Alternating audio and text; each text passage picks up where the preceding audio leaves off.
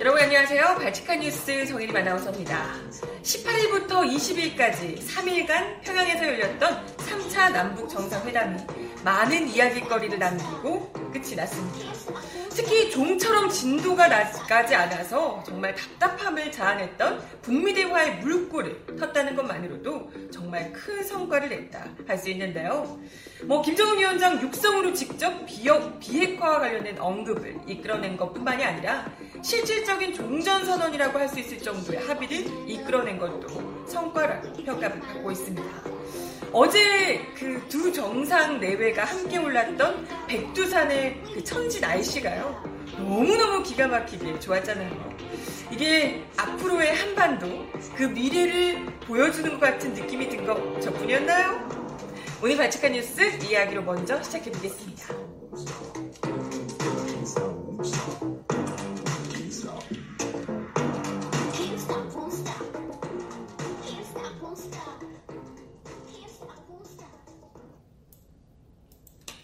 네, 여러분 어서 들어오세요.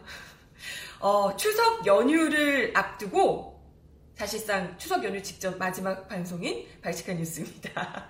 네. 연휴를 벌써 내려가시는 분들 계시려나요? 오늘 오후부터 이 귀성 행렬이 시작될 텐데 모쪼록 가시는 분들은 안전운전 하시고 건강하게 잘 다녀오시길 바라겠습니다. 그 전에 발칙한 뉴스부터 보고 가셔야죠.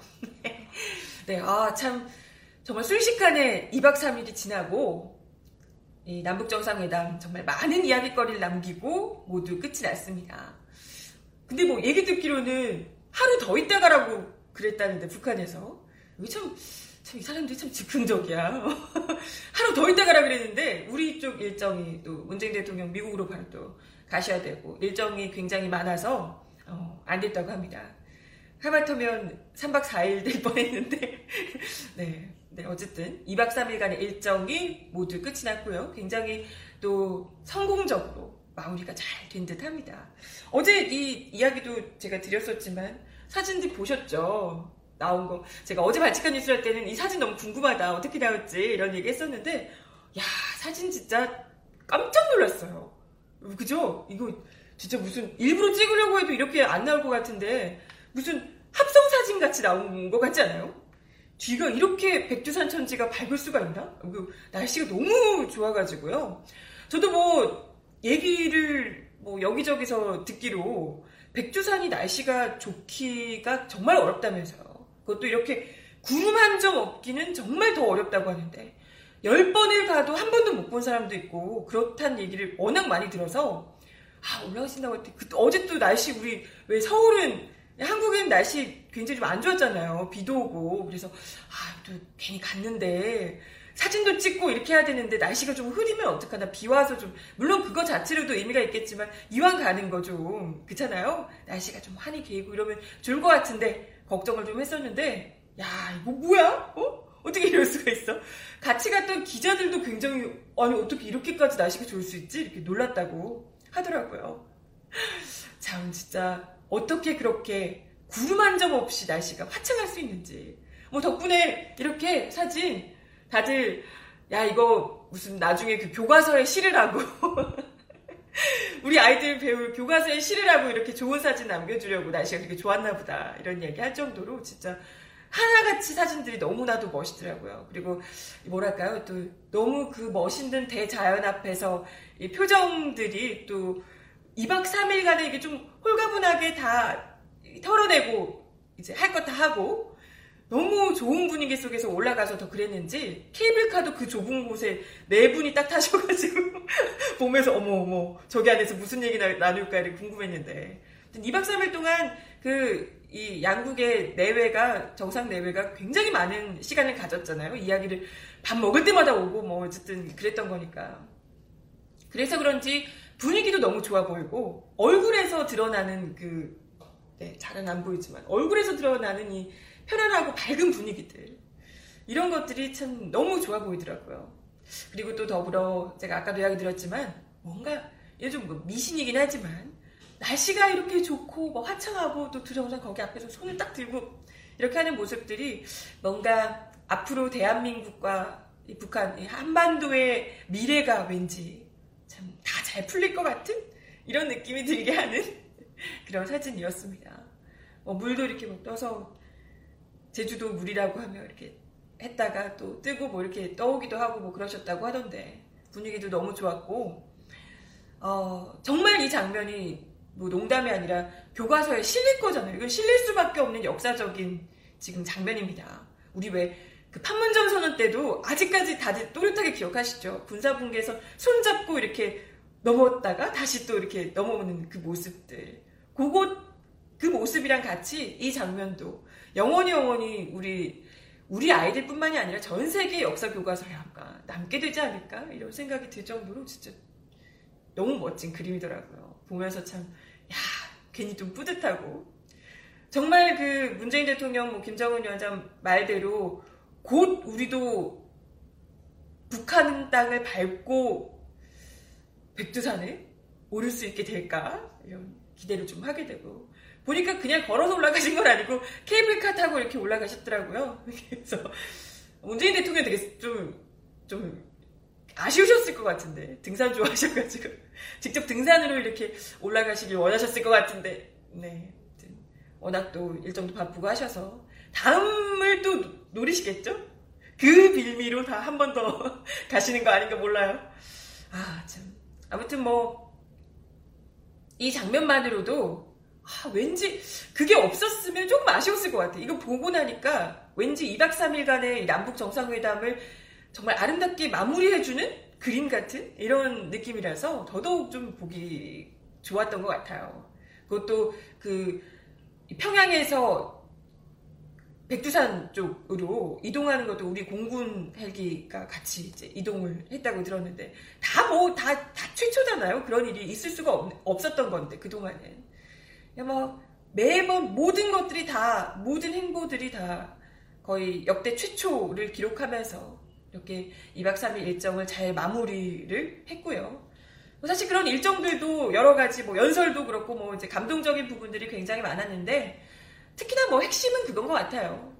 그동안 일부에서 왜 북미 관계가 워낙 안 좋아진 상태에서 남북 정상회담을 하게 되면 오히려 더 북미 정상회담에 북미 관계에 더 안 좋을 수 있다. 이런 우려들이 그동안 있었거든요, 분명히. 그럼에도 불구하고 사실 좀 내심, 아니, 저 같은 사람은 그리고 우리 애청자분들은 그래도 이 남북 정상회담, 남북 관계가 잘 되길 바라고 이런 사람들이잖아요. 그럼에도 불구하고 이런 얘기를 들으면 약간 걱정이 되거든요. 아, 그래도 1차 정상회담에 비해서 좀 진전된 안이 나와야 될 텐데 할 얘기가 있을까 이 마당에? 북미 관계가 지금 이렇게 좀 교착 상태에 빠졌는데 이것저것 뭐 되지도 않고 만나서 그냥 이렇게 악수만 하다 오게 되면 좀 안 좋은 것 아닐까? 약간 이런 걱정을 좀 했거든요. 그쵸, 솔직히. 저만 그런 거 아니죠. 그런데 괜한 걱정이었다는 거. 정말 쓸데없는 걱정을 하였구나. 이런 걸 이렇게 다시 또 느끼게 되면서 참 1차 때 감동을 더 넘어서는 그리고 또 이 관계를 남북 관계를 보다 더 진전시키게 해주는 그런 좀 그림이 나오게 됐지 않았나 이런 생각을 거듭하게 되더라고요.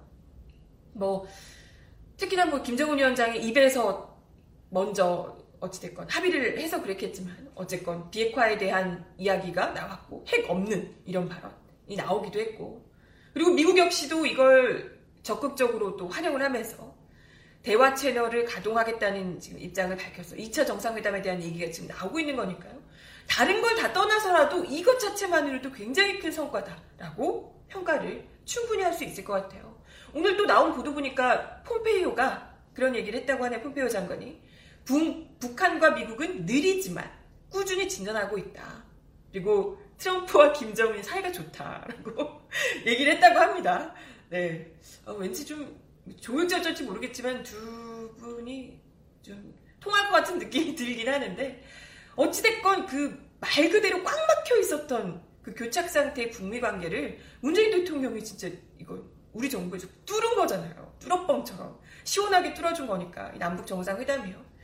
아, 뭐 그것만으로도 너무 큰 효과가 있지 않았을까 싶고요.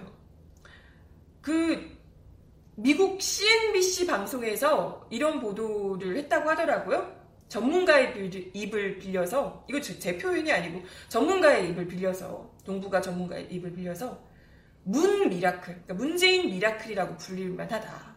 이렇게 이제 평가를 했다는 겁니다. 아, 왜 그랬어요? 왜 그렇겠어요?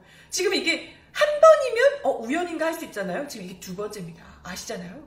2차 정상회담 때 그 완전 무슨 번개팅 하듯이 갑자기 만났던 그때 왜 그랬나요?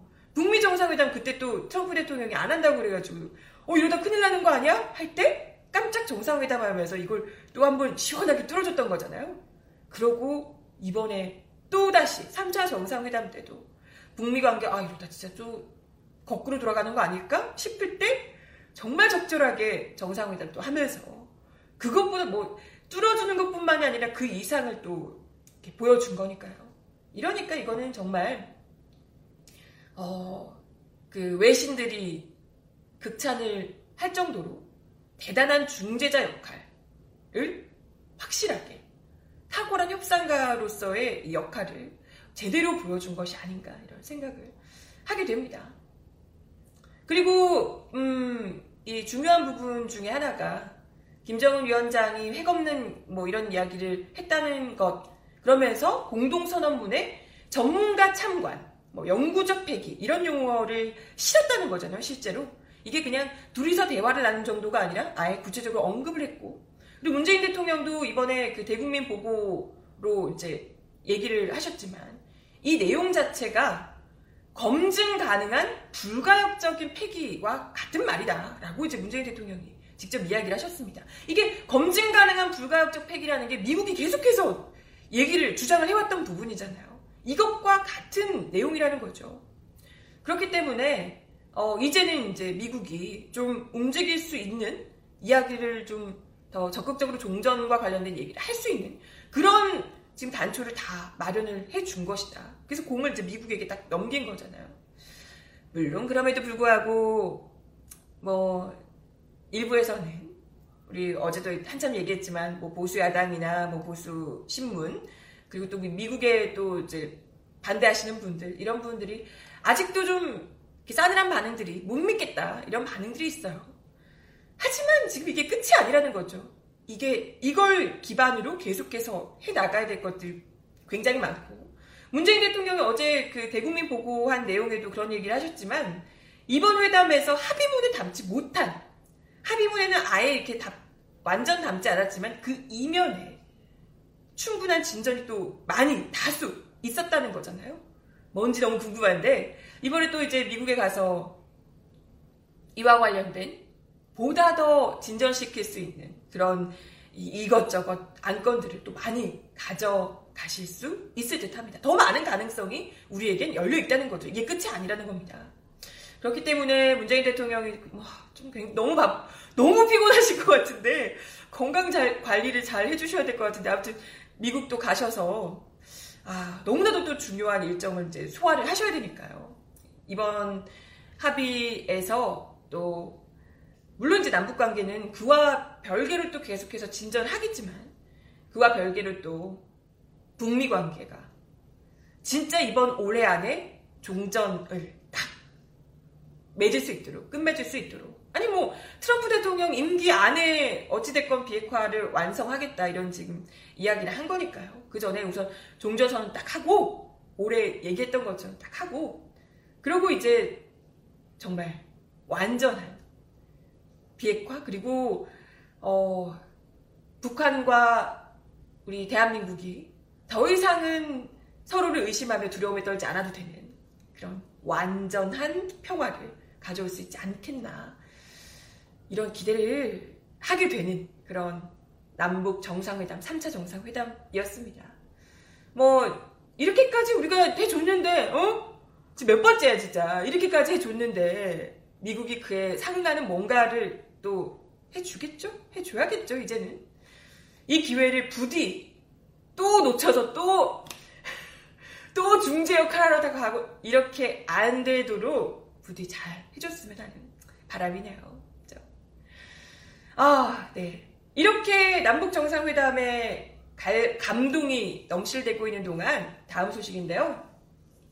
이거 여러분 다들 SNS에서 많이들 보셨을 거예요. 저 민주개소리에서도 보도를 했는데 어제 국내에서 자유한국당 나경원 의원이 참 이상한 간담회를 주최하셨다가 어, 문매를 여론의 문매를 맡고 있다고 합니다. 보이시나요? 이게 반전이 되어 있어서 일본 자민당의 정권 복귀와 아베 총리 중심의 자민당 우위 체제 구축이라는 제목의 간담회를 이거 합성 아니에요, 여러분? 진짜로 실제로 이런 간담회를 그것도 자유한국당 국회의원이신 나경원 의원이 우리 국회에서 개최를 했다고 합니다. 이게 어, 자유한국당 정당개혁위원회 공개 간담회라고 합니다. 보고 깜짝 놀랐는데 이게 눈을 의심했어요. 실제 아니, 합성 아닐까? 일부러 이러는 거 설마 이럴 수가 있나 이런 생각을 했는데 그죠? 페북에서 공유했는데 눈을 의심했던 사진입니다. 그러시. 그러니까요. 저도 보고 저희 우리들끼리도 그랬어요. 기자들끼리도 아 이거 합성했겠지. 설마 그랬겠어? 라고 했는데 실제로 있었던 그것도 어제 어제 오전에 있었던 간담회였다는 겁니다. 자유한국당에서 직접 개최한 주최한 그런 간담회였다는 거고요. 어, 뭐 나경원 의원은 이 간담회가 보수 정당의 역사를 공부함으로써 무너진 한국의 보수가 나아갈 길을 알아보고자 했다. 이게 취지였다고. 아니 근데 그 많은 보수 정당 중에 왜 일본의 보수 정당을 그것도 자민당이 지금 어 일본을 그냥 그냥 거기도 일당 독재잖아요. 사실상 아니 뭐 다른 정당들이 있지만 일본 자민당이 계속해서 집권을 하고 있는 상태고 그 일본 자민당의 지금 그 아베 총리가 얼마나 많은 부패 부정 비리로 논란이 됐는지 이런 것들을 뻔히 알고 있으면서 그런 자민당의 어, 장기 집권을 왜 공부를 하겠다는 건지 살짝 무섭네? 뭐, 뭐 하자는 거죠? 뭐 어떻게 해서, 어떻게 하면 자유한국당이 대한민국을 장기, 영, 영구 집권할 수 있나? 이런 플랜을 지금 구상 중이신 건가? 어, 살짝 무서워요. 근데 그런 가운데 또, 참, 아베 총리가 어제 자민당 총재 선거의 승리에서 3선에 성공했다고 합니다. 야, 진짜 일본? 네. 이번 승리로 21년 9월까지 일본의 총리가 어, 되면 총 재임 기간이 8년 9개월로 늘어난다고 합니다. 일본 헌정 사상 최장수 총리가 야 아베 총리가 아니 이건 뭐 우리와의 관계가 문제가 아니고 그것도 그거지만 일본 안에서도 지금 무슨 뭐 모리모토 각해하고 뭐 등등해서 온갖 부정 부패 의혹들이 지금 넘쳐났던 거잖아요. 거의 뭐 박근혜급이다 이런 얘기들이 이제 나왔었고 그 안에서도 좀 적은 수긴 하지만 그래도 탄핵시켜야 된다 이런 이야기들이 굉장히 물러나야 된다 사퇴의 요구가 굉장히 거셌던 걸로 알고 있었거든요. 지지율이 거의 뭐 뚝 떨어지지 않았었나요? 그런데 어떻게 이런 스캔들을 싹 덮고 어떻게 또 야 총재 선거에 또 승리를 하면서 참 어떻게 이럴 수가 있을까? 당, 당분간 계속해서 안정적인 국정 운영을 하실 수 있게 됐다고 하네요. 놀랍게도. 뭐 다만 당원표에서 목표치를 잡았던 55%를 겨우 넘으면서 정치권과 국민 여론 사이에 괴리가 있다는 점을 어, 보여주게 되는데 어찌됐건 지금 임기를 3년 더 연장하면서 아베가 수건이었던 이거 이게 중요해요.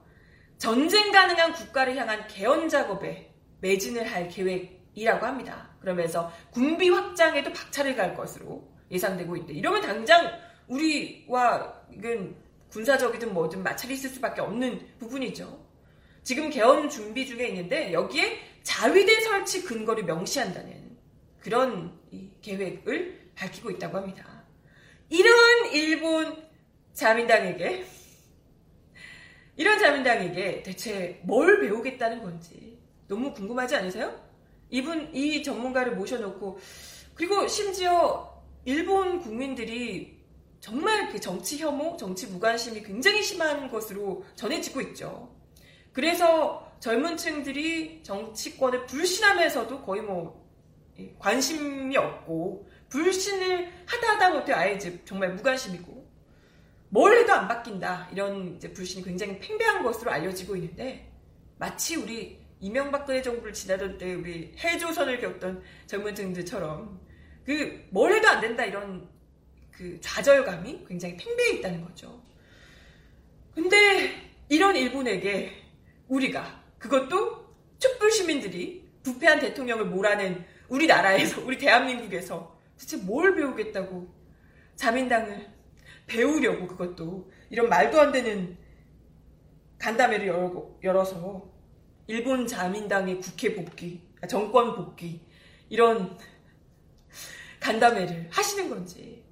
뭐 물론 논란이 되니까 나경원 의원이 일본 사례 연구를 통해서 일, 한국에 함의를 전달하고자 하는 의도가 친일이라고 볼 수 없다. 일본을 연구하면서 어떤 걸 배울 수 있나를 보는 게 친일이라고 볼 수 없다라고 얘기를 하셨다고 하는데 그러면서 막 언론이 문제라고 제가 문제인가요?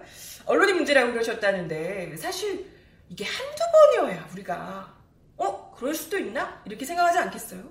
나경원 의원 17대 국회의원 시절부터 친일파 환수법에 서명하지 않으시고 그리고 또 자위대 창설 50주년 기념식 창설 기념식에 또 참석을 하시고 뭐 등등해서 이런 비슷한 이력들 때문에 워낙 논란이 많았던 분입니다. 아시잖아요. 기억하시죠?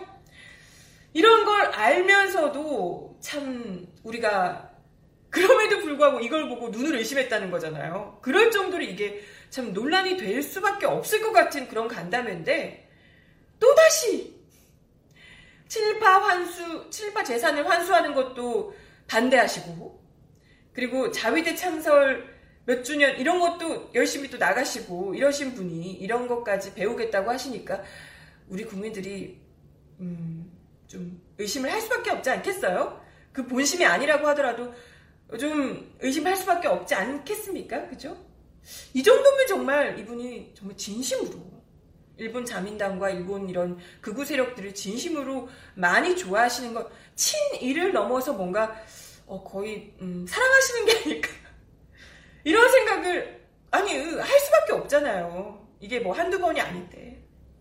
이제 뭐 온라인에서는 자유한국당이 뭐 일본 자민당 여의도 출장 소냐 뭐 이런 얘기 나오고 가뜩이나 지금 하필 또 남북은 한반도 평화를 위해서 이렇게 애쓰고 있는데 지금 일본이 지금 일본 이런 자민당 뭐야? 혹시 설마 혹시나 종전선언하고 남북관계 좋아지면 설 자리가 없을까봐 자민당이 지금 이렇게 갈 어떻게 그쪽으로 가시 퇴로 확보 이런 거 아니에요? 가시려고? 응? 그런 거 아니야? 그럴 수도 있잖아요. 더 이상 자민당이 사실 존재 가치가 없어질 수 있기 때문에 종전 선언을 하고 그러면 그래서 퇴로를 확보하려고 그러시는 걸 수도 있겠다 이런 의심을 좀 해보면서 아 그런 김에 이거 진짜 괜찮을 것 같아요. 온라인에서 지금 안건들이 막 이렇게 나오고 있던데 왜 이번에 남북 정상이 지금 백두산 가셨잖아요. 어 뭐 올 연말에든 언제든 김정은 위원장이 이제 오면 뭐 한라산 갈까 뭐 이런 얘기 있잖아요 지금 독도 같이 가면 진짜 먼저 소름 돋잖아요. 독도 같이 가면 거의 뭐 일본 아베 뭐 일본 쪽 극우들 난리 날 거고요. 자유한국당 난리 난다고 봅니다. 자유한국당도 뭐 거의 뭐 거품 물지 않을까. 어, 거의 뭐. 일본의 그 자민당과 거의 한 몸같이 이렇게 같은 의식을 공유하고 계신 분들이라서 그분들도 거의 뭐 난리가 나지 않을까. 이런 생각이 드네요. 어, 아무튼, 뭐 간담회 잘 하셔서 뭘 배우셨는지 모르겠지만, 모쪼록 그 떠나시려거든 얼른 빨리 떠나시는 게 좋을 것 같다. 이런 네, 말씀을 드리면서 마지막 소식 짧게 하나만 더 드릴게요. 이 얘기도 들었는데 아, 제가 말이 길어가지고요. 어, 그 발칙한 뉴스 이전에도 제가 한번 말씀을 드렸었는데 그 사법농단 그 자료들 대법 자료들을 유출했던 분 기억하시죠? 유해용 연구관인데요. 이분의 구속영장을 법원에서 또, 또 기각을 했다고 합니다. 이번에는 구속영장이에요. 구속영장을 기각했는데, 야, 증거를 대놓고 삭제해도 이분, 이분, 이분이요. 증거를 대놓고 삭제해도 구속영장을 안 내죠. 뭐야. 심지어, 야, 이게 진짜 웃긴데요. 심지어 기각을 하면서 보통은 법원에서 기각을 한다 하든 뭐든 할 때 대충 그냥 뭐 이러이러한 사유다 하고 굉장히 짧게 얘기한다 그래요. 근데 기각을 하면서 이 서울중앙지법의 허경호 영장전담 부장판사께서 무려 A4 용지 기준으로 두 장 분량에 해당하는 장문의 기각 사유를 줄줄이 들면서 왜 구속영장을 기각할 수밖에 없는지를 아주 조목조목 반박을 하셨다고 합니다. 아우, 막, 너무 성의가 넘치는 거지. 기각 어떻게든 시켜주려고, 어떻게든 구속 안 시키려고. 아우, 그냥, 성의가 아주 대단하시죠? 어찌나 한 몸 같으신지. 뭐, 이 그 사유도 너무 구차한데요. 공무상 비밀 누설죄 같은 경우에는 비밀에 해당하지 않아서.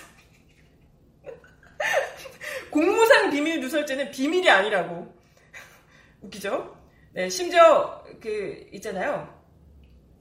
대법 기밀 무단 유출 건 이 절도 혐의와 관련해서도 재판 연구관 보고서 파일은 절도죄 객체가 되는 재물에 해당하지 않는다. 파일을 출력하는 데 사용한 인쇄용지 같은 경우에 대법원의 추정적 승낙이 존재하지 않는다라고 하면서 혐의가 성립하지 않는다고 얘기를 했습니다. 이게 뭔 뜻이다?